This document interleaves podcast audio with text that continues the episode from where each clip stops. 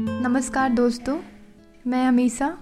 आज मैं आपको एक मोटिवेशनल स्टोरी सुनाने जा रही हूँ, जिसे सुनकर आपकी ऊर्जा पहले जैसे नहीं रहेगी।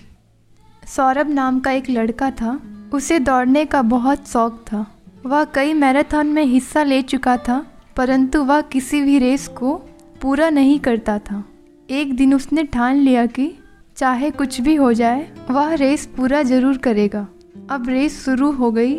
सौरभ ने भी दौड़ना शुरू किया धीरे धीरे सारे धावक आगे निकल रहे थे, मगर सौरभ अब थक चुका था। वह रुक गया। फिर उसने खुद से बोला, अगर मैं दौड़ नहीं सकता तो कम से कम चल तो सकता हूँ। उसने ऐसा ही किया। वह धीरे धीरे चलने लगा, मगर वह आगे ज़रूर बढ़ रहा था। अब वह बहुत ज़्यादा थक गया था और नीचे गिर पड़ा। उसने खुद को बोला कि वह कैसे भी करके आज दौड़ को पूरा ज़रूर करेगा। वह जिद करके वापस उठा, लड़खड़ाते हुए आगे बढ़ने लगा और अंत में वह रेस पूरा कर लिया। माना कि वह रेस हार चुका था, लेकिन आज उसका विश्वास चरम पर था, क्योंकि आज से पहले रेस को कभी पूरा नहीं कर पाया था। वह ज़मीन पर पड़ा हुआ था। क्योंकि उसके पैरों की मांसपेशियों में बहुत खिंचाव हो चुका था, लेकिन आज वो बहुत खुश था, क्योंकि आज वह हार कर भी जीता था।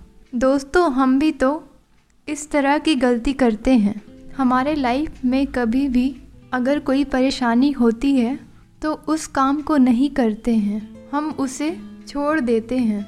अगर आप एक स्टूडेंट हो और रोज़ दस घंटे की स्टडी करते हो और किसी दिन कोई परेशानी की वजह से पढ़ाई नहीं कर पाते, लेकिन आपको भले ही पाँच घंटा मिले, पढ़ना ज़रूर चाहिए। सौरभ की कहानी से यही सीखने को मिलता है कि अगर हम लगातार कोशिश करते रहें, हार कर भी जीत जाएँगे। आज के लिए बस इतना ही। मिलते हैं अगले स्टोरी में। धन्यवाद।